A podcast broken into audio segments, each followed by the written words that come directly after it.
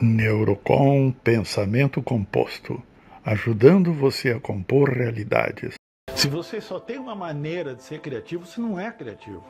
Se você tem duas maneiras de ser criativo, ou é uma ou é outra, você acaba também sendo não criativo. Tipo assim, receita de bolo.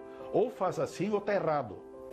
Agora, se você tem três ou mais formas de ser criativo, aí se produz efeitos de criação, vamos dizer assim, que agora o que, que isso tem que ver com comunicação? Eu concordo com você, tem tudo a ver com comunicação, pelo menos comunicação humana.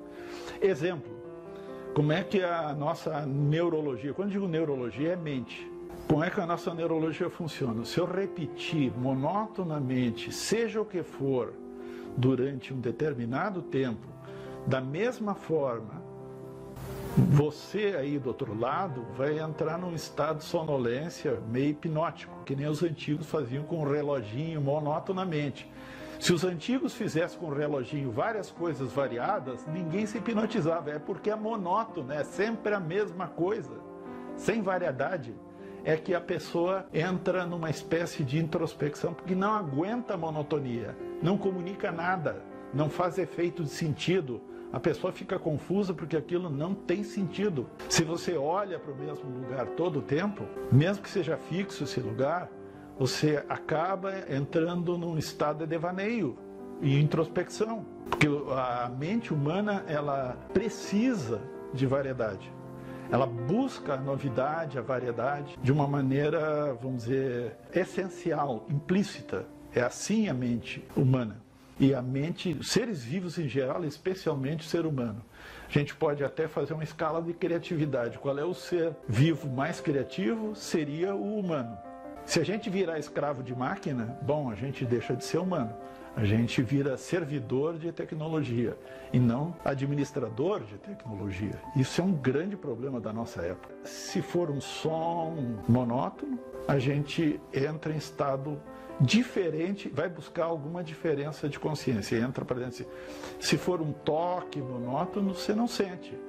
Se você eh, permanecer numa posição, for tocado de maneira repetitiva por um tempo, daqui a pouco você nem nota que está sendo tocado. Adormece a perna se você fica com a perna cruzada muito tempo. Você não sente, adormece o corpo se você permanece numa posição fixa adormece o olhar, se você olha fixamente, adormece o ouvido, se você fala sempre a mesma coisa, ou escuta sempre a mesma coisa. Inclusive aqueles métodos para você entrar em estado alterado, chamado, que na realidade é a mente procurando novidade, o tal do estado alterado de consciência. Tu repete, repete, nem reza. Daqui a pouco tu tá no outro mundo, né? Porque esse mundo é chato é repetitivo, é monótono, só tem um jeito. A gente não gosta disso, a gente precisa de variedade. E entrar num jogo de bandido mocinho, ruim, bom, certo, errado, puxa as emoções da gente, altera, chama a atenção, mas chama a atenção de uma maneira maniqueísta. Tem um que é bom, tem outro que é ruim. Tem um que é chato, então o outro é bacana. Então a gente divide em categorias estanques e essa divisão faz com que a gente diminua a capacidade de gerar variações. Então, muito cuidado em classificar as coisas de uma maneira restritiva e não classificar de uma forma que lhe dê abertura para lidar com a realidade. Agende uma demonstração através do nosso formulário de contato. Até breve!